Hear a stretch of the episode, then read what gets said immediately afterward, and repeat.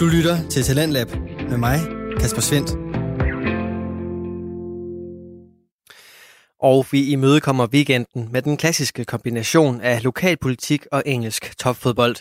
Den får du selvfølgelig igennem Danske Fritidspodcast, og først er det med kandidaten og lærlingen, hvor vi kan lære mere omkring betydningen af uddannelse, også for dem, der kæmper lidt mere end flertallet. Og det der med, at øh, man får en uddannelse, og man kan bevise for sig selv og omverdenen, at man er i stand til at tage en en eksamen og få en hue og få rosen og, og komme i avisen måske, det er jo mega, mega stort. Men, men hvad så bagefter? Efter vi forhåbentlig har lært noget og blevet klogere, så skal vi til noget lidt andet, dog stadig med chancen for at lære og blive klogere. Den chance får du fra PL Taktiko, når Morten og Søren kaster sig over spillerunde 9 af den engelske Premier League. Og nu får du nævnt ham uh, kort, men Pierre Emil Højbjerg, hvor vigtig har han været for, øh, for Spurs her i starten? Han er jo virkelig uh, en af dem, der har trådt op, og som du siger, men han er et skjold foran det her forsvar. Pierre Emil Højbjerg er en intelligent fodboldspiller, men det der altid har været, når folk har sagt til mig, at Pierre Emil Højbjerg ikke er god nok til for eksempel at spille på landsholdet, han skulle ikke starte inden. Det er fordi, de siger, at han er ikke disciplineret nok til at ligge som sekseren, og det synes jeg egentlig også, de har haft en tendens til at have ret i. Og som sagt, så begynder vi denne Talentlab fredag med lidt lokal politik og ikke mindst en samtale omkring vigtigheden af uddannelse. Den får du i det seneste afsnit fra Kandidaten og Lærlingen, som er en podcast, der giver et kig ind bag motoren i kommunal politik, både til de større diskussioner og værdier, men også omkring konkrete sager og tiltag, der kan hives frem som gode eller dårlige eksempler. I aften der har de to værter, Jonas Henriksen og Gunvor Jensen, inviteret to gæster ind til at fortælle omkring et af de tiltag, som Kalumborg Kommune er lykkedes med. En treårig HF-uddannelse, der gør det muligt for personer med lidt flere udfordringer end flertallet at få deres uddannelse. Til at fortælle omkring det er underviser Anja Wust Henriksen og mentor Lars Nørremark inviteret med ind, og de to værter har svært ved at skjule deres syn på den forlængede mulighed, som Kalundborg Kommune altså tilbyder. Hvad den går ud på, og hvorfor den overhovedet er til, det kan du høre om lige her. Velkommen til Kandidaten og Lærlingen. Mit navn er Jonas Henriksen, og jeg har stort set ingen erfaring med lokalpolitik. Derfor er jeg lærling. Jeg hedder Gunvar Jensen, og jeg har mere end 30 års erfaring inden for kommunalpolitik og det er mig, der er kandidaten. Og sammen er vi kandidaten og lærlingen. Gunvar skal forsøge at gøre mig, og forhåbentlig alle lytterne også, lidt klogere på kommunalpolitik.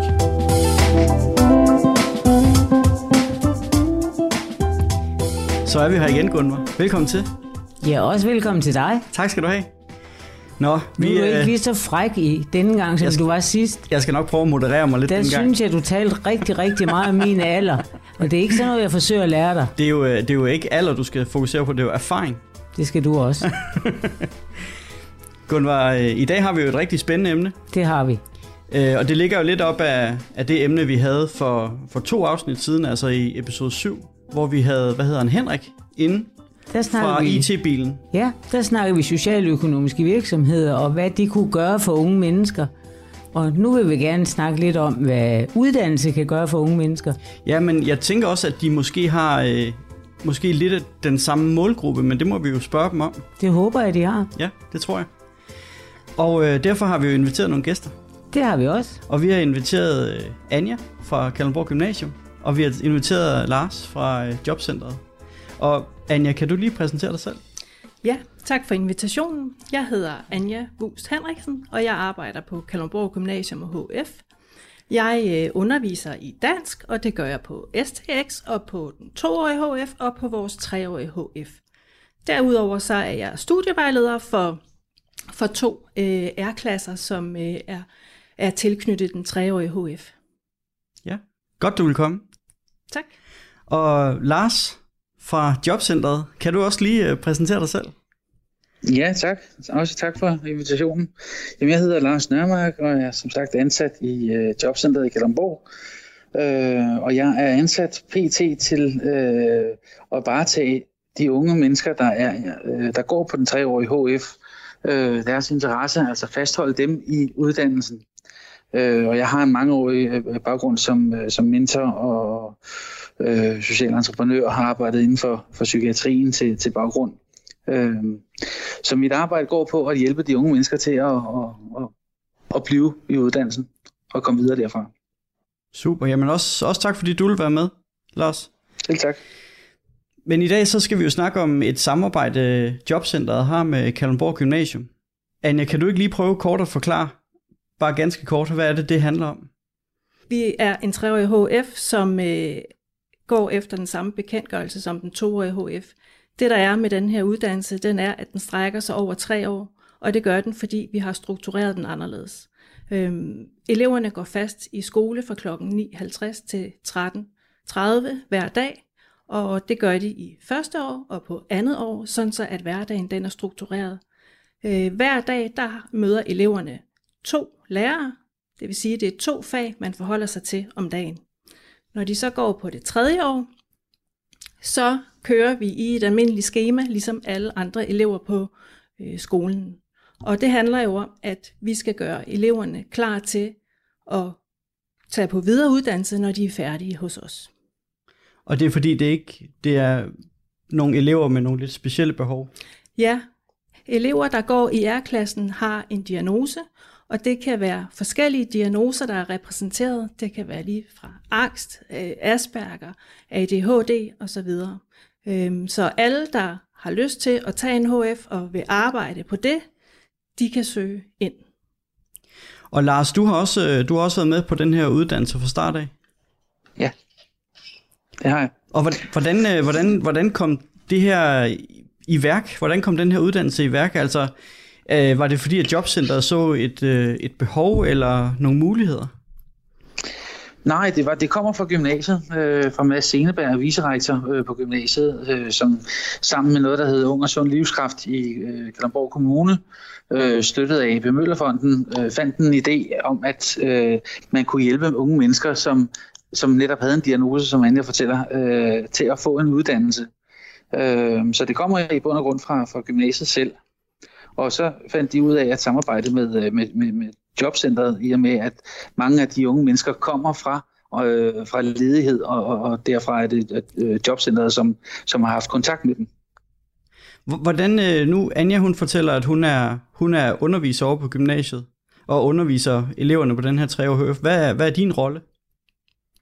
Jamen, min rolle er at være der i klassen. Jeg har sådan set ikke noget med det faglige at gøre, øh, og det skal eleverne nok være glade for, øh, og er de simpelthen også. Men min rolle er at fastholde dem. Det vil sige, alle de øh, faktorer, som spiller ind, som gør, at det kan være vanskeligt at komme i skole. Øh, de udefrakommende faktorer, såsom økonomi, transport, øh, familiære relationer øh, og den psykiske diagnose, øh, til det samspil, der er i klasserne, øh, hvor, hvor, øh, hvor det ikke altid spiller ind, når, når, når mange mennesker mødes, og specielt ikke, når man har nogle udfordringer, så kan det godt give nogle komplikationer i øh, klassedynamikken. Og der er det så min opgave sammen med lærerne øh, og skolens ledelse at sørge for, at, at eleverne de kan være der og have det godt, mens de er der. Ja, fordi der må jo være opstå nogle helt naturlige udfordringer, når, hvis man har en, en sammensat gruppe med, med helt forskellige diagnoser. Det gør der. Øh, ubetinget. Men omvendt vil jeg også sige, at øh, lige nøjagtigt den her måde at sammensætte det på, det er jo den omvendte form for inklusion, i stedet for at man tager en enkelt elev, som har en udfordring og sætter i en klasse med øh, mennesker, som ikke har udfordringer. Øh, øh der, der vælger man her på gymnasiet at sige, at vi sætter alle sammen sammen, og det gør faktisk, og det har det viser, at øh, de får en forståelse for hinanden. Øh, og specielt Anja har været garant for at lave nogle øh, klasseregler derinde i samarbejde med eleverne, som gør, at, øh, at, at, at spillereglerne øh, bliver defineret, og, og de finder ud af, hvordan kan vi være sammen, så der er en kæmpe forståelse for hinanden. Men det kunne jeg da godt tænke mig at høre med om, Anja, de der klasseregler, hvordan, hvordan, hvordan, hvorfor skal de være anderledes, end det er en almindelig, for eksempel en STX-klasse? Jeg starter altid med at lave klasseregler sammen med eleverne, fordi det er meget vigtigt, og det mener jeg faktisk, det er rent pædagogisk, uanset hvilken klasse man befinder sig i. Så er det enormt vigtigt, når mange forskellige mennesker og lærere skal være sammen, at der er helt klare spilleregler for, hvordan tingene de skal foregå. Det giver tryghed for eleverne, at de helt præcis ved, hvad det er, der bliver forventet fra os lærere, men også gensidigt af hinanden. Så øh, det er noget, som jeg prioriterer højt, og jeg, for, jeg er så privilegeret, fordi jeg har eleverne i tre år, så har jeg også tid til, og jeg prioriterer tid til det i min dansk undervisning, at vi arbejder på at skabe gode sociale fællesskaber, herunder og definere, hvordan kan vi være sammen herinde på en fornuftig måde. Og det, der er meget vigtigt at understrege, det er, at det er netop i samarbejde med eleverne. Fordi vi undervisere, vi er der i 90 minutter, og så går vi igen. Eleverne, de er altså sammen hele tiden og hele dagen. Så derfor så er de jo selvfølgelig medbestemmende til at definere, hvad det er for nogle regler, øh, der bliver lavet. Og det kommer til at foregå sådan, at de sidder i nogle grupper, og så skriver de ned, hvordan ønsker de, hvad kunne de tænke sig, hvordan skal det være at gå i skole hos os. Og så når eleverne de fremfører de her forskellige regler, så ligner de jo i bund og grund hinanden, de her regler. Ikke? Så samlet set, så, øh, så ønsker og er intentionen jo den samme fra os alle sammen. Og der er Lars også en rigtig god hjælp, fordi han er nemlig med i det her. Det er et samarbejde, vi har til sammen med mig og eleverne at få defineret, hvordan det skal være. Og jeg beder så en elev om at skrive det ned, som der er aftalt på tavlen, når vi alle sammen er enige om, det er sådan her reglerne skal være, så skriver eleven det ned, og så bliver der trykt en plakat, som hænger i klassen. Og det er jo regler, som øh, så er den helt synlig. Vi kan minde hinanden om det. Eleverne kan indbyrdes minde hinanden om det, og lærerne kan minde om, hov, hvad var det lige, vi aftalte, hvis det er, man skulle have glemt det.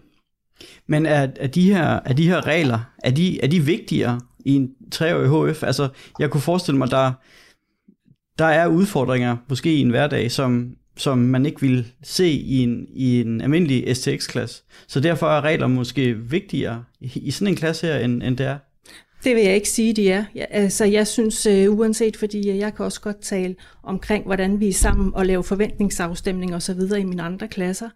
Øh, så øh, de elever, vi har, de er super søde og så videre, så det er en, en del af at skabe et godt fællesskab, og det er sundt og rart for alle, at tingene på forhånd er defineret, så man ved, hvad man har at holde sig til. Det tror jeg, at jeg tror, det er rigtigt, det du siger der, Anja, fordi øh, sådan har det vi det vel alle sammen. Vi kan godt lide, at der er nogle strukturer, så vi ved, hvad det er, vi har med at gøre. Ja. Og, og Lars han vil også til at sige noget, men jeg sidder bare og brænder med et spørgsmål, fordi de elever, som øh, I taler om, det er jo ikke elever, der kommer fra 10. klasse eller fra folkeskolen. I hvert fald ikke alle sammen. Jeg forventer, at der er nogle af dem, der har en anderledes alder må ikke få at vide, hvad, hvor gamle de er? Jo, altså, og det er jo forskelligt, kan man sige, ikke? men øh, vi har haft en aldersspredning fra 16 år op til 38, for eksempel. Ja. Ikke? Ja. Så, så, og det, det kræver jo også, at det skal jo kunne balanceres, ikke? og det er også det, man skal vide, når man siger ja tak til at gå på vores treårige HF. Det er, at øh, man kommer sammen med mange forskellige mennesker. Vi har elever, der kommer direkte fra 9. klasse, vi har også nogen, som har været ude på arbejdsmarkedet i nogle år, og hvor det er lang tid siden, de har gået i skole. Der er lige så mange historier, som der er mennesker. Og det er det, der gør det rigtig spændende, at vi skal finde ud af at få fundet et fælles leje for, hvordan kan vi lave undervisning, så alle også er med, og det er jo så også undervisning, differentiering, ikke også? Øh, det kræver for læreren, ikke? Fordi selvfølgelig er det faglige spænd jo vidt, det siger sig selv, når øh, eleverne har forskellige alder øh, og så videre, ikke? Ja, men det får mig også til at sige, at så må struktur og regler jo også være det helt rigtige. Men jeg bliver ved med at tale hen over dig, Lars. Jeg tror, du vil sige ja. noget. Jamen, det er fordi, jeg vil godt lige tilføje i forhold til de her regler. For spørgsmålet fra Jonas var, om, øh, om, om reglerne var anderledes fra, fra STX-klasserne til den her HF-klasse. Og nej, det er de naturligvis ikke. Men øh, der er en tilføjelse i, at der er nogle, nogle ekstra beføjelser, hvis man skal sige det sådan. Øh, I en normal STX-klasse, der må de ikke sidde med en, øh, med en mobiltelefon, øh, og, og de må ikke sidde og være på computeren og være på Facebook og alle de her ting, fordi det forstyrrer undervisningen, det forstyrrer øh, øh, de andre elever. Øh, det må de godt her, selvfølgelig uden at forstyrre de andre elever, men det, det er fordi, vi ved, at der er nogen, der, der, specielt hvis man for eksempel har Asperger, hvis man har autisme, hvis man har paranoid skizofreni, så, så kan det at, at være koncentreret for lang tid, eller øh, være fokuseret på, øh, på specifikke emner, give kæmpe forstyrrelser op i hjernen. Så der er det rart, at de kan få taget sig en, en mental pause, og så er det i orden, at man øh, sætter på lydløs og bruger sin computer og sin telefon. Jamen, det giver god mening. Lars, nu har, øh, nu har vi ikke snakket så meget om de her elever, og, og det skal vi som sådan heller ikke. Men, men jeg kunne godt tænke mig at høre lidt om, om baggrunden for, at man har øh, lavet den her uddannelse. Det er vel ikke, det er vel ikke bare for, at, øh, at kommunen kan, kan slippe noget økonomi. Det handler vel lige så meget om at give øh, de her elever et, en, en god fremtid og måske muligheden for et, et godt liv fremadrettet. Jamen, I allerhøjeste grad. Det er jo det, der, der er hele omdrejningspunktet. Altså, det kommer fra, fra, fra nogle gode hjerter, fra nogle gode mennesker, der har, der har ønsket at skabe en forskel for, for mennesker, som egentlig vil jo være parkeret på, på, på samfundets tredje klasse, hvis man kan sige det sådan, fordi deres muligheder var, var yderst begrænsede. Nu ønsker man at give dem den her mulighed for at få en uddannelse. Og vi har jo evidens for allerede nu, at, at det, det øger deres øh, velvære, det øger, deres øh, selvværd, det øger deres sociale kapital. Så på alle ledere kanter, så er det for at, øh, at, at skabe værdi for det enkelte menneske, som har haft det svært tidligere. Og det får mig til at tænke på, når du siger, Lars, det der med at skabe værdi for det enkelte menneske, det gør det jo også for samfundet som helhed, når vi netop laver det her arbejde, som vi gør. Og det er jo også derfor, at, at jeg synes, det er rigtig spændende og rigtig værdifuldt arbejde, som alle vores kolleger og, og ledelse og, og du som mentor er med til, fordi det handler nemlig om at løfte mennesker. Og, og nu har I været, nu har I været i gang øh, med den her uddannelse i, så vidt jeg ved, omkring fire år. Det er det fjerde år, I er i gang med. Det er det fjerde år. Anja, hvad har, hvad har, altså jeg tænker, at I har garanteret lært en hel masse, både omkring uddannelse og tilgangen til de her forskellige mennesker over de her fire år. Hvad, hvad, hvad har I fundet ud af? Eller hvad har været mest overraskende? Ja, ja, hvad der har været mest overraskende. Altså som sagt var jeg jo meget spændt på det her projekt, ikke? Øh, og hvordan det nu skulle spænde af øh, og så videre. Men jeg synes, at jeg har lært rigtig meget af det her. Og det, der, der giver allermest værdi for mig, det er, at det første hold dimitterede jo her i sommer og fik hue på. Så vi ved jo, det kan jo sagtens lade sig gøre. Og de klarer sig også rigtig, rigtig godt, når de går til eksamen, og de knokler, og de gør, hvad de kan øh, mange af vores elever her. Så det er jo en succes, øh, må vi sige. Og det synes jeg, der er rigtig dejligt at se, at mennesker, de kan, når de bliver sat i en rigtig ramme, og der er opbakning fagligt og socialt og så videre, at øh, så er der rigtig meget, der kan lykkes. Og så noget af det, som jeg også tager med mig frem, det er, jamen, jeg synes ikke, at vi kan lave en manual for, hvordan gør vi det her, fordi klasserne er lige så forskellige, som mennesker er forskellige. Så det er jo noget med os, jeg bruger meget mig selv også som arbejdsredskab i det her at, at tyde de signaler, der bliver sendt, øh, og så agere ud fra det. Og der ved jeg ikke, hvad tænker du, Lars, om det? Jamen, jeg er da fuldstændig enig. Øh, og jeg, øh, hvis vi skulle lære noget, hvis jeg skulle have lært noget ud af det her, så er det netop, hvor, hvor stærke de unge mennesker er. Hvor stærke de øh, viser sig øh, at være i forhold til øh, det mentale, øh, men sandelig også øh, det faglige. For de kommer jo ind med, med langt større kompetencer, end, end en almindelig STX-klasse eller en almindelig HF-klasse har, øh, for, for rigtig mange vedkommende i hvert fald. Øh, så det er det, øh, det er både det faglige niveau og det mentale niveau, der har overrasket mig rigtig meget. Så det er deres styrker, som, som vi kan lære af. Og så er der også, at de er meget arbejdsomme og, og vil det her. Øh, det er meget tydeligt i det daglige arbejde. Altså, øh, de er meget målrettet og ved godt, at det her, det betyder rigtig meget for dem, også videre frem i livet, for at skal videre i uddannelsessystemet. Du lytter til Radio 4. Og vi er i gang med det første af to fritidspodcasts afsnit. Det er vi her i programmet Talents Lab, som giver dig mulighed for at høre nye stemmer, fortællinger og meninger. Og lige nu er vi i gang med episoden fra kandidaten og lærlingen, der har Jonas Henriksen og Gunvar Jensen som værter. De har inviteret underviser Anja Wust Henriksen og mentor Lars Nørmark ind til at fortælle omkring tiltaget i Kalumborg Kommune om at oprette en treårig HF-uddannelse, og den snak vender vi tilbage til her. Det har jo været nogle unge mennesker, uanset om det har været de helt unge, eller dem, der har været lidt ældre, så har det jo været nogen, der har stået på kanten af uddannelsessystemet, som så er blevet hjulpet til at springe ind over kanten. Så, øh, og det der med, at øh, man får en uddannelse, og man kan bevise for sig selv og omverdenen, at man er i stand til at tage en en eksamen og få en hue og få rosen og, og komme i avisen måske, det er jo mega, mega stort. Men, og, og, og det priser jeg rigtig, rigtig meget, og jeg er også stolt, da, da jeg så i sommer, at de var blevet, de, de var blevet færdige. Men, men hvad så bagefter? Ja, det, det kan vi jo ikke måle på helt endnu, fordi det er jo sådan, og det er helt naturligt, og det er der mange elever, der gør, også fra øh, STX og den toårige HF, at lige bagefter, så holder man måske et sabbatår. Nu er det jo ikke så aktuelt at tage ud og rejse, det har det jo været før i tiden, øh, og jeg ved også, der er nogen, der er taget på højskole. Øhm. Jamen, som jobcentermedarbejder, så er det jo det, der er en af mine opgaver, det er jo netop at tjekke op på, hvor, øh, hvor kommer du hen?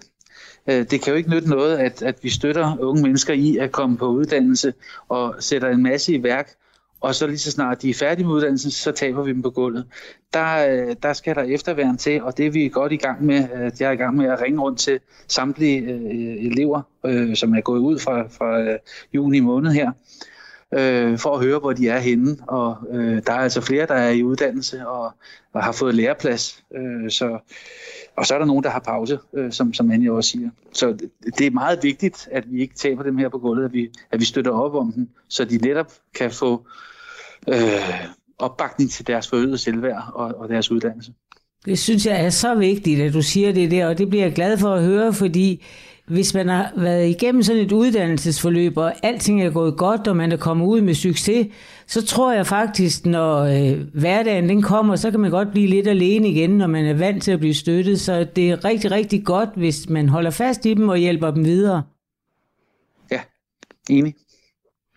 Ja, for du har ret, Gunvar, i det du siger. For meget af det her, det er jo også, selvfølgelig er det faglighed, det er klart uddannelsen øh, den er, som den er efter bekendtgørelsen, når man skal præstere fagligt, men det er altså lige så meget også det sociale, der har en rigtig stor betydning.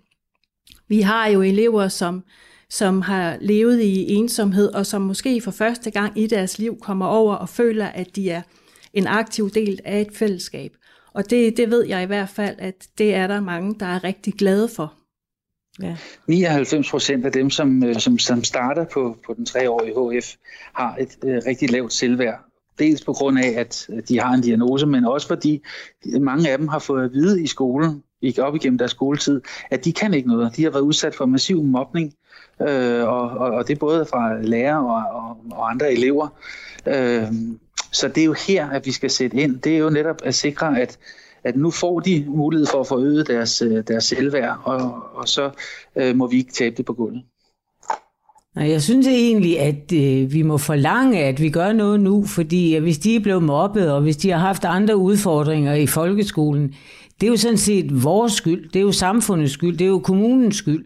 Og, og det, det synes jeg bare, at vi har pligt til at gøre noget ved, så det er jo rigtig, rigtig godt, men også godt, at man har efterværnet. For jeg, jeg tror ikke på, at det her det går lige af sig selv. Men hvis man har lavet en halv succes, så skal man jo gøre, hvad man kan, for at den bliver helt. Men rigtigt. Nu er det ikke øh, det her, vi skal snakke om, men den, den kommunale ungeindsats, det hedder KUI-arbejdet, det, er jo, det er jo også, skal jo også være en stor del af det forebyggende øh, arbejde til at, at hjælpe unge mennesker til at få selvværd. Og så kan der være mange, der kommer ind på den treårige HF eller på, på gymnasiet øh, den vej igennem, og, og, og, og det viser jo om, at, at Kalundborg Kommune vil gerne se det her på, på, på landkortet øh, og støtte op om de unge mennesker. Ja, og det tror jeg faktisk alle kommuner vil, fordi øh, det, handler jo om at få alle med på holdet. Jamen, det er rigtigt, men det er bare ikke alle kommuner, der har den treårige HF. Nej, men det kunne de måske komme til. Enig. men men det, det leder man netop videre til næste spørgsmål, fordi Anja, du sagde før, at der ikke er nogen af de her klasser, der er ens. Altså, så, og, så det er svært at lave ligesom en opskrift på det. Men det betyder vel ikke, at andre kommuner ikke også sagtens kan tage, tage den her form for uddannelse op? Selvfølgelig kan de det. Det handler om en klar prioritering øh, i min øjne, og jeg synes, det vil være en, eller det er en rigtig vigtig prioritering, det her. Det er et rigtig vigtigt arbejde. Øh, så, så selvfølgelig kan de det, men det man også skal vide, når man gør det, det er, at man skal også have personale, som kan stå stærkt i det, og især vil jeg sige, samarbejdet med Lars fra Jobcentret, øh, har jeg været rigtig, rigtig glad for. Fordi jeg, jeg er jo ikke øh, uddannet speciallærer. Altså, vores elever er undervist af gymnasielærer. Så det er jo ikke fordi, man skal, at det er en specialklasse eller noget. Det er på lige vilkår med alle andre. Og rent fagligt, så profiterer jeg jo selvfølgelig rigtig meget af at spare med Lars, fordi det er da klart, at jeg kan blive usikker på nogle ting. Og der er jeg utrolig glad for det samarbejde, vi har med, med Lars. Lars, deltager du i alle timerne? Ja, altså nu, øh, nu er det jo fysisk umuligt at være med i tre klasser i øh, alle timer. Øh, men men ja, jeg, jeg er i alle timer, så vidt muligt. Fordi øh, øh, det er der, at man kan se de unge mennesker i ansigtet. Det er der, du kan se deres kropssprog og mimik. Øh, så det er meget vigtigt at, at, at være fysisk til stede. Og så fokuserer jeg mest på den, på den klasse, der er nystartet, altså det første år, det vi kalder første R. Øh, og så får de to øvrige klasser lidt mindre øh, timer. Men de ved, jeg er der, så det er bare et spørgsmål om, at de banker på døren, ringer eller skriver til mig. Så, så kommer jeg selvfølgelig med det samme. Og du bruger al din arbejdstid øh, på, den, på de klasser der? Ah, ikke alt min arbejdstid, men... Øh, en god del. På. Godt. Ja. Fint. det gør jeg. Ja. Og jeg nyder det, skal siges. Ja, det lyder sådan. Der, der er ingen tvivl om, at I synes begge to, at I har verdens bedste job, og det er jo dejligt. Det Absolut. er helt sikkert. Det er helt sikkert. En anden ting, man, øh, man måske godt kunne frygte lidt med, med den type elever, I har, det er måske, at frafaldet er større, end de er på almindelige XX-klasser. Er det noget, I har oplevet? Nej, altså i år kan vi sige, at der er, jeg tror, en, der er faldet fra. Det vil sige, at hun er faktisk ikke faldet fra. Hun, hun har valgt at gå over i vores toårige HF, fordi det passer bedre til hende. Og det er bare super fint, at man starter og finder ud af, men det var ikke det, jeg skulle. Jeg skulle på den toårige HF. Og ellers så, vi er 29 øh, i klassen i, i første ære i år. Det er også mange. Det er det, og, og det er jo også det, man skal vide, når man søger ind. Øh, men det er vi også i, mange, i andre klasser. Der er vi også 29 og 30 elever, så, så det er jo ikke unaturligt. Men det er jo også det, man skal vide, når man søger ind. Man skal kunne tåle at være sammen med mange mennesker øh, på lige fod med alle andre. Og det er jo igen, jeg må understrege, vi uddanner til, at man kan komme videre i uddannelse, så man kan være på arbejdsmarkedet. Og det kan godt være, at man på grund af sine udfordringer ikke kan bestride et fuldtidsjob. Men så kan man bidrage med det, man kan. Og det er jo også der, hvor jobcentret også kan hjælpe til med at lave flexjob og så videre, ikke? hvis det er det, der er behov for. Det er jo bare sådan, alle mennesker, de, de har jo brug for at blive brugt. Der er jo, al forskning viser jo netop, at, at man skal ud og være en del af et fællesskab og et arbejdsmarked, eller et uddannelsessystem. Øh, det er langt det bedste, og man får det meget bedre af det. Jeg har aldrig hørt om nogen, der har fået det bedre af at sidde derhjemme bag de fire vægge. Det tror jeg er rigtigt. Jeg, jeg arbejder jo også med dem, der er syge, og jeg kan ikke lade være med at, at sige, at jeg hørte forleden, at der var en syg, som var for syg til at komme ud i praktik. Så sagde han, men kan ikke bare få lov til at komme lidt ud alligevel? Jeg vil så gerne bidrage. Jeg synes faktisk, det var sådan en god sætning. Ja, ja. Og det er jo også derfor, Lars og jeg, vi siger til vores elever, det kan godt være, at man vågner en morgen og, og ikke lige føler for, uh, det er svært at komme op, ikke? men hvor vi siger, man kom over i skolen alligevel. Ikke? Og så, øh, så sker der jo altså det, at når de så går hjem, jamen så har de jo haft en okay dag alligevel. Øh, og så er der en dag igen i morgen, og så bliver i morgen nok bedre. Ikke? Men kom ud, og det er også det, vi opfordrer til, kom ud og være med. Og så, øh, så gør man det så godt man kan. Det er bedre end at være derhjemme. Der er også nogen, der venter på en, når man er et hold på næsten 30, ikke? Ja, det er ja. nemlig rigtigt. Ja. Det er nemlig rigtigt. Og så er det jo også nemmere at komme afsted. Ja, ja. det er ikke helt lige meget, om jeg kommer eller ej, for de andre mangler mig. Ja, det ja. gør de, bestemt. Ja. Ja. Og har brug for dig. Ja. Altså, det er jo meget gruppearbejde også, øh, og derfor, har man, derfor er det jo også nødvendigt, at man kommer, fordi mm. hvis ikke du er der, jamen, så er der noget arbejde, der går tabt, og derfor så kan de andre måske blive sure på en, eller kede af det, eller øh, ja, hvad det end kan blive, og, og det, det, der, det er vigtigt, at, at du øh, kommer, så det er også vigtigt, at du føler, at der er brug for dig. Der er mange grunde til det, men jeg kan også godt forstå, rent praktisk, så er det også nødvendigt, at man er der, for gruppen den er ikke helt, hvis ikke man er der. Nej, nu har de jo idræt i øjeblikket, og skal op til det eksamen til det. Øh, nogle af dem her til, øh, til december måned. Og det er svært at spille en håndboldkamp, hvis halvdelen af holdet spiller, eller mangler. Sådan. Lars, øh, nu spurgte jeg jo Anja før, hvad, hvad man skulle være opmærksom på, hvis man, hvis man tænker, at man måske godt ville starte sådan en uddannelse op andre steder i landet. Hvordan, hvordan ser du det fra et jobcenter-synspunkt? Jamen altså, øh, jobcentret er simpelthen ikke det, øh, det værste, øh, vil jeg sige, fordi det er spørgsmål om prioritering, at, at man siger fra jobcentret at sige, det, det her, det vil vi, og at du rent faktisk på, på den lange bane kan se, at det her, det øh, hjælper folk ud i, i beskæftigelse. Øh, så, så på den måde er det en besparelse og en prioritering. Jeg, jeg vil sige, at det, den største øh, hurdle, det er, at den enkelte uddannelsesinstitution kan se det. At de kan afsætte øh, tid til at øh, varetage de interesser, som, som det kræver øh, for at have sådan en klasse. Det vil sige, at, at man sætter øh, en lærersammensætning øh, op omkring det. Og vil at mærke her en, en rigtig lærersammensætning. Nu har Anja været så sød at, at, at, at rose samarbejdet øh, rigtig mange gange. Det øh, vil jeg så også øh, tillade mig her at sige. Uden Anja, så var, var R-klasserne aldrig blevet så gode, som de er. Det så det er lærerne, der er vigtigt. Ja. Jamen, så skal vi jo bare klone jer to, så den, så er den i orden.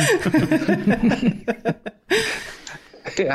Det er jo klart, man, man skal jo også have en, en interesse for det, ikke også? Og øh, jeg er rigtig, rigtig glad for. Jeg er glad for alle mine elever, og jeg er også glad for at være i R-klasserne. Det er der ingen tvivl om. Ja, fordi man er vel også nødt til, altså som underviser i, i de her klasser, er man vel også nødt til at investere mere i de her elever, end, end man typisk måske nogle gange vil i en, i en, i en klasse med elever, der er normalt fungerende. Altså, det er jo altid svært at generalisere, fordi man er lærer på forskellige måder. Og øh, jeg investerer i alle de elever, jeg har, uanset øh, hvilken linje de er på.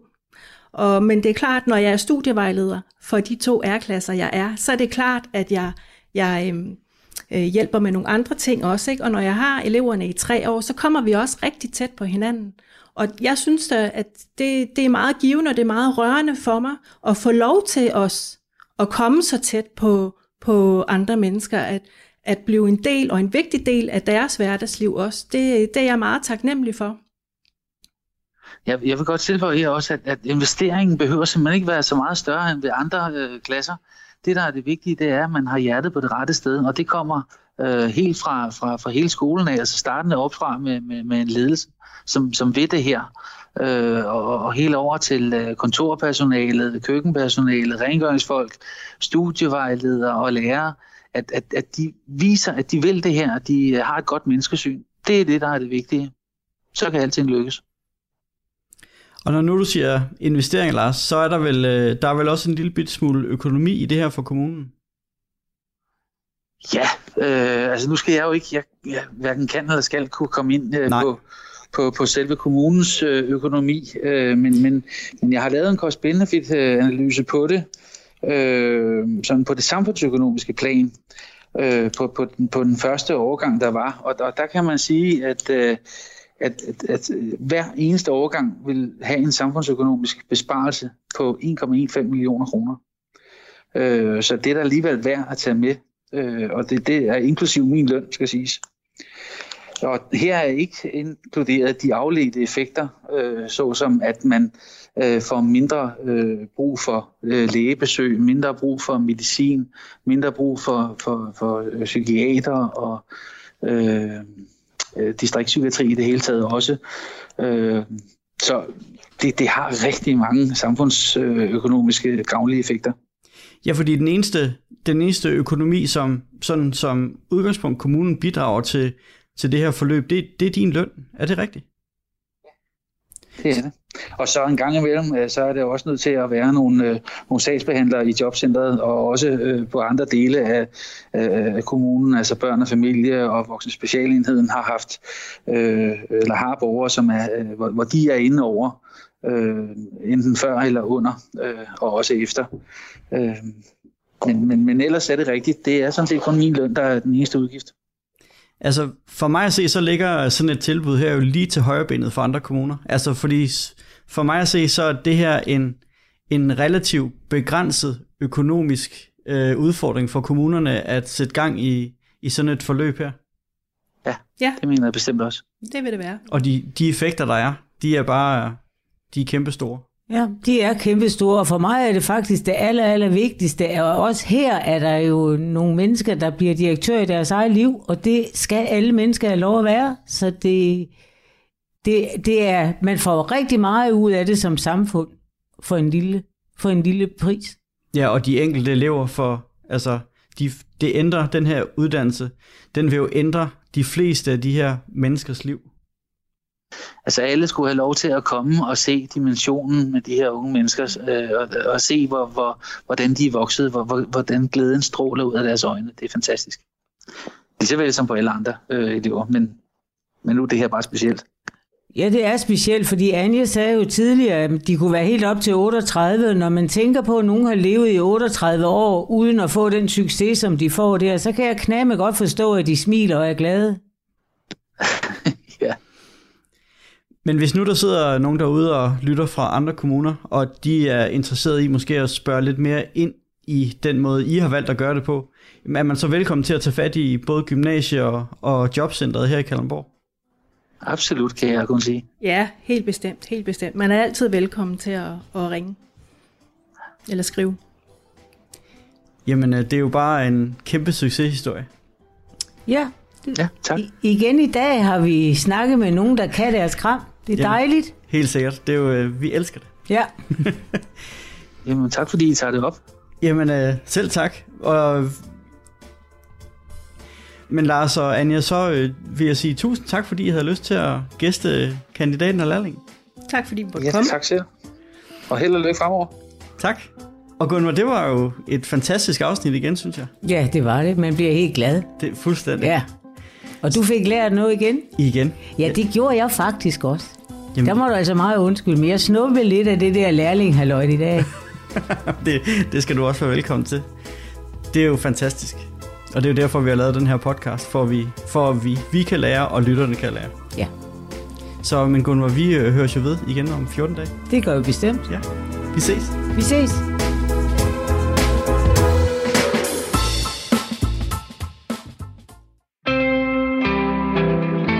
Til Talentlab med mig, Kasper Svendt. Så ledes oplyst og måske endda opløftet.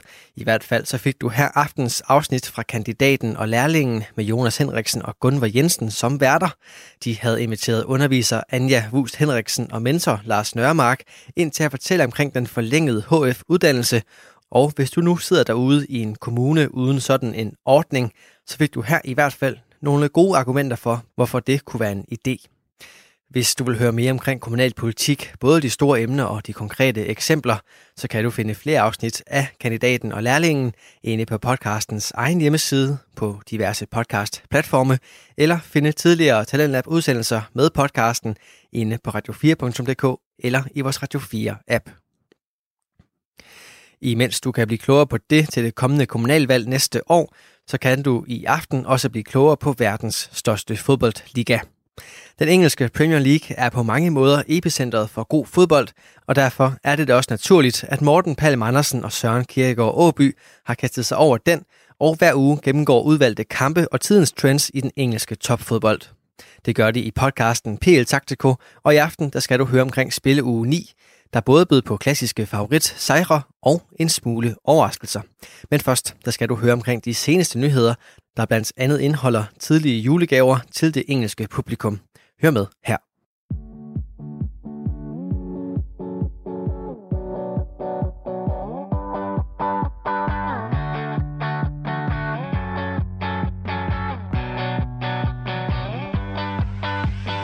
Bolden vender tilbage til det engelske stadion til weekenden, og snart gør tilskuerne det samme.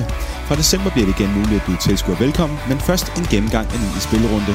Burnley fik deres første sejr, Liverpool brillerede trods skadeselvet, og Brighton hentede tre vigtige point på en svær udebane i Villa. I rundens topgang blev City sendt hjem med et 2-0-nederlag, da Spurs snappede deres 6. sejr i sæsonen. De er det hold, der lukker færre mål ind og scorer næst flest, og så topper det lige nu ligaen, mens vi nærmer os det altid hårde juleprogram. Klubberne hænger i, og det gør I forhåbentlig også, når vi er tilbage med nogenlunde lyd, som præsenteres i samarbejde med Merit Media og Radio 4's Talentlab. Det her er PL Taktiko.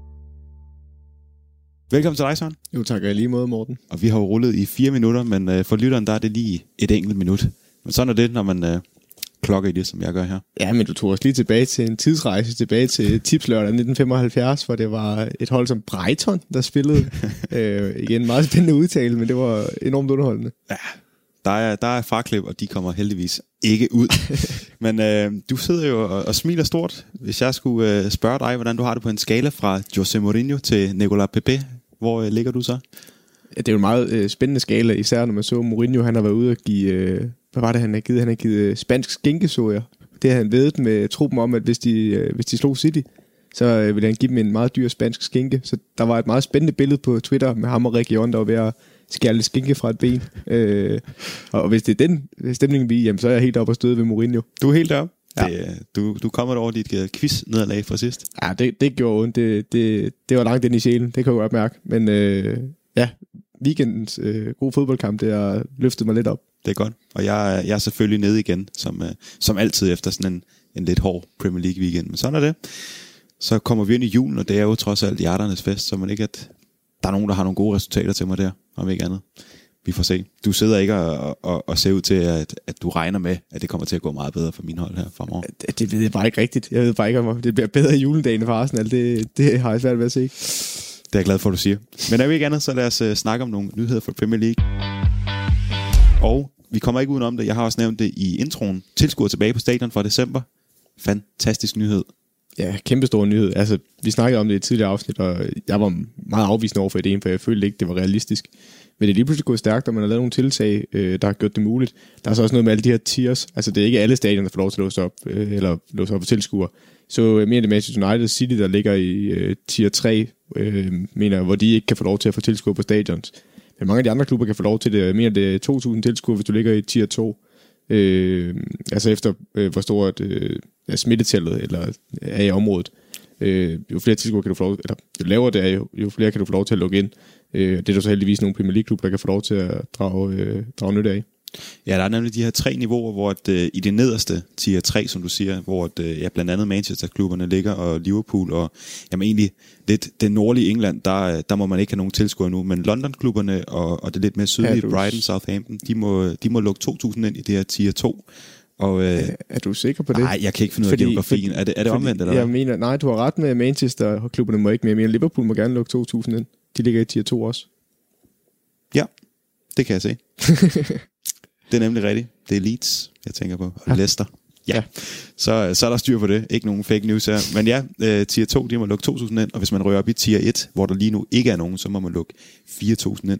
Vi kan måske lige give et overblik, øh, hvis nu at jeg ikke bare skal name drop nogen. Jeg har nemlig en liste her. Tier 2, dem der må lukke 2.000 tilskuere ind, det er Liverpool, Everton, Chelsea, Tottenham, Arsenal, West Ham, Crystal Palace, Fulham, Brighton og Southampton. Og så tier 3, hvor de ikke må få nogen tilskuere ind endnu, det er Manchester, både City og United. Så det er Burnley, West Bromwich, Leeds, Sheffield United, Wolverhampton, Leicester, Aston Villa og Newcastle.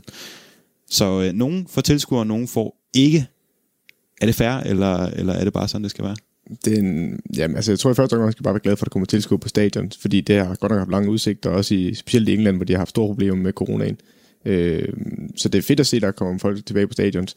Er det en konkurrencemæssig fordel? Jeg ved ikke, hvor meget 10 eller 2.000 tilskuere kan gøre på et stadion, som for eksempel på Anfield, hvor der er plads til omkring de 60.000, så ved jeg ikke, hvor meget 2.000 tilskuere egentlig kan lave alarm. Øh, Øhm, så det ved jeg ikke, om det kommer til at gøre en stor forskel. Jeg synes, det er vigtigere, at vi får lov til at se nogen tilbage på stadions. Og altså, det eneste, der så også har været, det er, at Premier League-klubberne er er blevet advaret, i hvert fald fra øh, FAA, om at det skal ikke bare være store sponsorer, det skal ikke bare være rige øh, mennesker, der køber de dyreste billetter, der skal have lov til at komme på stadions. Der skal være plads til almindelige mennesker, og det er måske mere det, jeg er bekymret for, at det ikke er den almindelige person, der, eller sæsonkortholder, der får lov til at komme ind, men øh, det er sponsorer og rige mænd i stedet, fordi det er jo ikke ligefrem det, det er tiltænkt.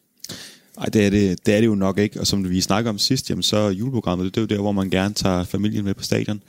Det bliver måske muligt nu, men som du siger, det kan også godt være, at klubberne de vil have lidt øh, indtjening, og de sælger billetterne lidt højere, end de normalt gør. Lad os ikke håbe, at de spekulerer det, i hvert fald i, i den her omgang. Men en, en glædelig nyhed, og øh, selvfølgelig lidt ærgerligt for dem, der så ikke får lov til at, øh, at have tilskuer, men sådan er det med den situation, vi, vi står i. Og øh, så kunne man måske håbe, at det er slut med øh, dåse lyd på, øh, på fodboldkampene. jeg ser aldrig med den der, hvis jeg kan undgå, det, skal jeg ikke have tilskud lyd på. Det er så irriterende. Jeg synes faktisk, det er meget mere fascinerende at høre spillerne og træneren og dommerens øh, råb under kampen. Øh, jeg ville foretrække det tilskuer på, som jeg havde tidligere. Men når det ikke er muligt, så synes jeg faktisk, det er meget sjovt at høre, og også øh, egentlig fascinerende, jeg har også en lille, en lille snas med fra en kamp, øh, hvor jeg fandt noget meget underholdende. Og jeg glæder mig til det. Jeg glæder mig simpelthen. Men øh, ja, en midtuge med Champions League selvfølgelig også, og Europa League i aften. Øh, vi kan nævne dem, der har været i kamp, de engelske hold i Champions League. Det er Chelsea, der var en tur i rennen, og øh, tog hjem med en, en 2-1-sejr, og United, de har haft øh, besøg fra, fra Tyrkiet. De har haft Istanbul Besiktas her en tur på Old Trafford. Sendt dem hjem med en øh, 4-1'er, efter de øh, tabt nede i Istanbul. City, de har været en tur i Grækenland og møde Olympiakos, og har taget en 1-0'er med hjem og Liverpool de fik besøg fra Atalanta, og de måtte altså se sig slået med 2-0. Men det er vel ikke noget, man er sådan helt nede over i Liverpool. Jeg tror i forhold til ja, det, jeg så første halvleg over den kamp, fordi jeg kan simpelthen ikke se med efter. Det var så ringe i første halvleg. Det, ja, det var, ja, det var ikke det Liverpool, vi så mod Leicester overhovedet. Og der var også en del rotation. Jeg ved godt, at det stadig er Salame, der lige kommer fra en coronakarantæne, han har været i, og de havde også med med, men ja, der var mange andre, der faldt igennem. Origi falder igennem. Øhm, midtbanen så også meget tynd ud. Den er også tynd besat med alle de skader, de har i forvejen. Og ja, det så heller ikke godt ud nede bagved, så det er en kamp, de hurtigt skal kaste i glemmebogen, men det er også på grund af et tæt kampprogram, synes jeg godt, man kan skrive det som. Øhm, ja, ellers så synes jeg, at City imponerer i Olympiakos. Olympiakos har to skud i hele kampen, har ikke det eneste på Citys mål. Det er ret dominerende, også i forhold til det, de lige har været igennem mod Tottenham. Så det var fedt at se. Øh, Manchester United, jeg mener over 4-1 over Basak her, men det er altså også bare et hold, de skal slå. Jeg synes, der er en sjov krølle ved det her Basak her hold. Der er jo en masse gamle Premier League-spillere på holdet, hvis man lige kigger igennem. Der er en uh, Martin Skærtel, der løber rundt, der snart bliver 36 år. Der var snart gør comeback for Liverpool i midterforsvaret. Men, man, kan, man kan slet ikke, jeg kan slet ikke begribe, at det her United holder tabt til det her Basak her hold. De har Martin Skærtel i midterforsvar, der er næsten 36 år. De har en anden centerforsvar, jeg kan ikke huske, hvad han hedder, jeg kan i hvert fald ikke udtale hans navn, der var 34 år, spiller for Moldovas landshold. Det er centerforsvaret. Så har de en Rafael, hvis der er nogen, der kan huske ham. Den ene tvilling af Rafael og Fabio, og Fabio der var højrebaksen i Manchester United. Der er Rafael, der løber rundt. Kun 30 år. Man skulle tro, han var ældre, for han har været med i evig tid. Øh, man kan huske ham både som United-spiller og Queen's Park Rangers-spiller. Øh, han er med. Så var der, hvem var der ellers? Jo, der var Nasser Chadli på venstre kant. Der også også spillet i Premier League for Tottenham, der er 31, og så havde de Demba Bab på toppen, som er gammel både Chelsea og Newcastle-mand. Og der må man bare sige, det er jo ikke et all-star hold i Premier League, for det vil jeg ikke kalde det, men sådan et Old Boys Premier League hold kunne det næsten godt være. Ja, det er i hvert fald nogle, øh, nogle spillere, man husker, øh, om ikke andet. Jeg ved ikke, om man husker dem for at være prangende, men i hvert fald nogle af dem, jamen, øh, som Liverpool-fan, dem var bare husker man vel i hvert fald. Jeg tror, der er både Liverpool-fans og nu også United-fans, der vil huske ham for at have friløber fra, øh, fra midten af banen af. Det, øh, det er ikke et kønssyn. Det gør i hvert fald ondt på både Liverpool-fans og også nu United-fans. Det gør det. Øh, jeg har tre mere med her, øh, nyheder. Jeg har en øh, god nyhed, så har jeg en lidt ærgerlig nyhed, og så har jeg en lidt mærkelig nyhed, men, øh, men det kommer. Den gode nyhed, det er, at øh, Theo Walcott, god gamle, han har altså scoret i 14 Premier League-sæsoner i streg nu. Og øh, jamen, han er vist kun 31, men en mand, der har været med i en, jeg har lyst til at sige menneskealder, men der er der nogen, der er 14 år gamle i hvert fald. Meget ung menneske.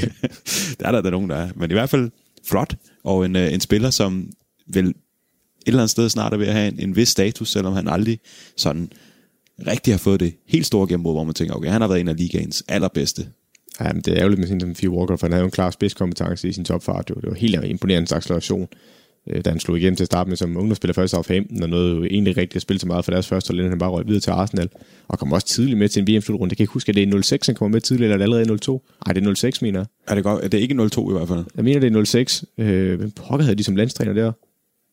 Det var ikke Capello, var det Svend Jørgen Eriksson? Ja, jeg skulle sige, om det ikke var Svend, Svend Jørgen. Der havde ham med allerede dengang. Øh, en meget ung spiller. Det var jo allerede, der tænkte man jo, at de andre kommer til at slå igennem og blive en helt stor stjerne. Det blev han aldrig rigtigt. Der var også en del skader indover, der også forpurrede det. Øh, også gjorde noget ved hans topfart. Men altså, man må også bare tage hatten af for den karriere, han trods alt har haft, og spillet så mange år i Premier League, og stadigvæk relativt ung, 31 år. Der er nok flere gode sæsoner i ham, og så kom hjem til sin barndomsklub, øh, hvor han også har scoret nu. Det, det, er, det er fedt at se. Det er det. Noget, der ikke er fedt at se, og det er den ærgerlige nyhed, det er, at øh, en anden Everton-spiller, Luca Digne, han skal opereres i anklen efter en skade, som jo så selvfølgelig sætter, sætter ham ud, og som er et stort tab for det her Everton-hold. Ja, et kæmpe tab. Øhm, de har ikke lige en anden vensterbak, slet ikke i samme hylde, og det er der ikke nogen, der har i Premier League. Altså Lucas Digne, han, Lucas Digne, han er jo, ja, jeg vil sige, han er oppe omkring en Andy Robertson, og ja, er nok en af de bedste øh, venstrebacks i Premier League, også offensivt. Han slår nogle enormt imponerende indlæg, og han er med til at åbne spillet op, øh, specielt hvis de har Bernard over på den kant, der kan gå ind i banen. Jamen, så åbner han rigtig meget op og kan yde fart på ydersiden. Bernard har ikke den samme hvis han ikke har en linje, der kommer og har den samme trussel, jamen, så bliver Bernard heller ikke lige så farlig. For så kan han ikke træde ind i banen på samme måde, for han får ikke pladsen, fordi de respekterer ikke overlappet på samme måde. Øh, og ja, Dinja har også bare lagt op til et hav af mål, øh, også i sidste sæson. Så et kæmpe tab af Everton, fordi han er en af deres bedste spillere. Og så er den lidt mærkelige nyhed til sidst. Det er, at Arsenal, der har fået tilbudt Christian Eriksen, angiveligt for 12 millioner pund, som er sådan lige omegn af 100 millioner danske kroner. Det er The Sun, der, der skriver ja, det. Men, men dem kan vi ikke lide. Og ESPN. Ja, Og det, den er blevet grebet af Sky Sports. ja tak, men, men vi skal ikke høre noget fra sådan, at jeg kan ikke fordrage den avis. Øh, det er noget værd skidt for at sige det mildt. Men ja, øhm, Men det er jo ikke første gang, at Christian Eriksen bliver sat i forbindelse Nej, jeg skulle lige til at sige, hvem er ikke blevet tilbudt Christian Eriksen af Premier League-klubber, fordi altså, jeg har kæmpe respekt for Christian Eriksen som fodboldspiller, og- men han skal bare sætte en helt specifik situation, fordi han er udbredt tiger. Altså han er ikke, han arbejder meget, altså vi har set i Premier League, han løber mange meter, men det er jo ikke fordi, han har en stor acceleration, så han skal placeres rigtigt og have tid til at finde de der rum, og det kan han bedst som tiger. Og der er bare ikke rigtig særlig mange klubber, der har den luksus tiger mere.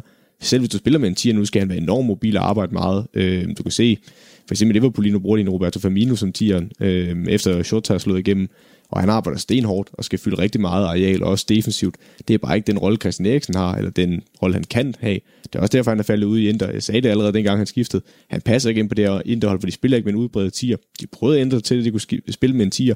Det gjorde ikke noget godt for holdet, og så røg Christian Eriksen ud i kulden. Og så er det bare svært at finde tilbage, når de er gået tilbage til den information, de havde før, hvor der ikke er en tier. Øhm, så det er en svær situation for Christian Eriksen, og jeg håber, han får et januarskift på plads, fordi det, der foregår nede i Inter, det er ikke godt for ham eller for Inter. Så hvis han kommer tilbage til Premier League, Arsenal, er det så lige der, jeg vil sætte ham? Det er nok ikke. Altså, jeg synes, de er rigtig dygtige offensive spillere, og jeg ved ikke lige, de spiller jo ikke de spiller ikke lige frem information lige nu, hvor jeg føler, at passer ind. Det minder faktisk meget om det Interhold, rent formationsmæssigt, øh, den måde Arsenal spiller på med tre mand nede bagved og uden tiger. Så skal han tilpasses der. Altså, Arsenal kunne da ændre formation, men jeg synes også, at Arsenal har større prioriteter end en tiger, så det lyder lidt som et, ja, en agent, der prøver at placere et rygte om, at Christian Eriksen skal væk for at skabe interesse. Og så lige præcis til Arsenal, for at drage nogle, nogle paralleller måske til en anden øh, stor dansk spiller, Michael Laudrup, lave det forbudte skifte. Ja, Vil det være lige så, så grumt her? Nej, nej, det vil overhovedet ikke være lige så grumt. Jeg tror ikke, der er nogen, der kommer ind og kaster noget på banen, eller noget i den dur, eller råber noget i samme grad. Christian Eriksen han vil nok ikke være en populær mand, det tror jeg ikke, der er noget, øh, nogen, der vil ikke skjule på. Men jeg tror omvendt, hvis Tottenham var interesseret i at få ham tilbage, så ville de også sagtens kunne få det. Så det er også, øh, hvis de virkelig vil have ham, så må de jo så må de jo til bladet for munden. Det er ikke ligefrem en Sol Campbell, der går fra at være anført i den ene klub til at, at lige pludselig blive sådan helt ud af det blå Ej, det er det, præsenteret i den anden. det er det overhovedet ikke. Så ej, jeg er med Grænsal, jeg tror heller ikke, det kommer til at ske. Så lad os uh, runde af på den, og lad os gå til de kampe, vi har, vi har udvalgt. Vi starter i Newcastle, som har taget imod Chelsea. Den blev uh, 2-0 til de blå fra, fra London, og en kamp, som de egentlig havde styr på hele vejen igennem. Og hvis Timo Werner havde været lidt skarpere, jamen, så havde det nok også været lidt mere end, end bare 2-0. Newcastle, der egentlig ikke ved så meget. Øh, er det også sådan, du opfatter det? Ja, det synes jeg egentlig er meget godt ramt. Altså, jeg synes, Chelsea har en imponerende offensiv i den her kamp, og igen, jeg kan også tease lidt, det bliver også min deep dive i dag, at jeg vil kigge på nogle af de offensive løbemønstre, Chelsea har. For i den her 4-3-3 har de Øh, begyndte at se nogle mere indøvede løbemønstre, det jeg savnet for nogle af de andre tophold. Det begynder jeg at se her hos Chelsea. Øh, man kan begynde at se, at der har været tid til at arbejde med det her hold, og de har jo vaklet lidt imellem, at de vil spille med tre mand nede bagved, fordi de vil prøve at få styr på det her forsvar, specielt restforsvar, når der bliver lavet kontraangreb mod dem. Øh, og det har de så ændret til den der 4-3-3 nu, og det synes jeg klæder dem meget bedre. Øh, en mand som Kanté kommer også til sin ret her, øh, kan ligge og fungere som en restforsvar og fylde enormt meget og læse spillet øh, og bryde afleveringer. Det er han rigtig god til, og det frigør andre spillere til at blive mere offensive. Øh, så på den måde, der synes jeg, der synes jeg, det er alle de rigtige ting, de har gjort Chelsea med den her 4-3-3. Hvis du kan høre noget, der rumsterer her i baggrunden, så lige mig, der finder min, øh, min oplader frem, fordi at mit batteri, det er altså ikke, hvad det har været, så jeg skal lige have den her i en gang. Ja, Men øh, ellers så kan du lige... Øh, jeg bare fortsætte? Ja, du, du kører bare. jeg vil køre bare videre så. Men, øh, Vi jamen, klipper jo ikke, det, det håber jeg, folk er klar over. ja, jamen, vi kører det i one take, jo. Det er også mere øh, autentisk. Men ja, altså, Newcastle, de skaber ikke rigtig noget den anden vej i den her kamp. De har jo en uh, San Maximan, der plejer at være der, deres farligste mand. Men han kommer aldrig rigtig afsted i den her kamp, og tværtimod så virker han mere udisciplineret i forsvarsspillet i nogle perioder og bliver fanget ud af position. Joe Linton, jamen altså, han har bare aldrig rigtig slået igennem i Newcastle. Det er ved Gud ikke kun hans egen skyld. Han har i sin tid i Hoffenheim heller ikke været en spidsangriber, der skulle ligge alene deroppe, og slet ikke, når de står så lavt. Han er ikke nogen Salomon Rondon, selvom de prøver at bruge ham på den måde. Øh, der bliver bare alt for langt fra... Vi har rosen Newcastle for, at de har været kompakte og været svære at spille igennem, men det er jo fordi, de har så også har haft øh, San Maximang, de har haft Almedon, de har haft øh, andre spillere, der kan tro i dybden end Dwight Gale, de også har haft i perioder, der også har haft begrænset succes, men har haft en spidskompetence i sin far, der også kan gøre ondt. Og der bliver bare for langt op i den her kamp for Newcastle. De står bare og tager imod, og det bliver aldrig, det bliver aldrig rigtigt. De har et par enkelte omstillinger, eller nogle enkelte kontraangreb øh, efter nogle hurtige omstillinger, der bliver farlige, men det er meget sporadisk, og det er bare et spørgsmål om, hvor stor sejren skal være for Chelsea. Radio 4 taler med Danmark. Så fik vi taget hul på PL Taktikos tilbageblik på spilleuge 9 af Premier League. Og jeg står selvfølgelig klar med den resterende del af denne episode på den anden side af dagens sidste nyheder, som du får lige her.